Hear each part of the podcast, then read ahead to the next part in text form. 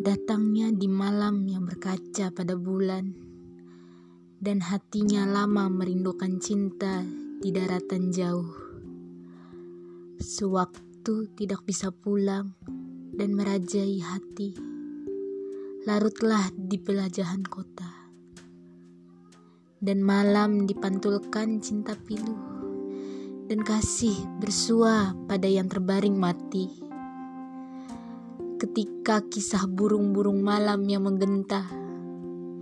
Tapi suara-suaranya terbenam di mata yang sudah pudar.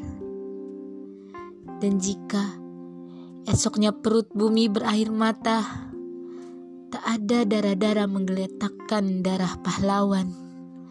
Hati ini sudah ditandingi kita pilu yang besar.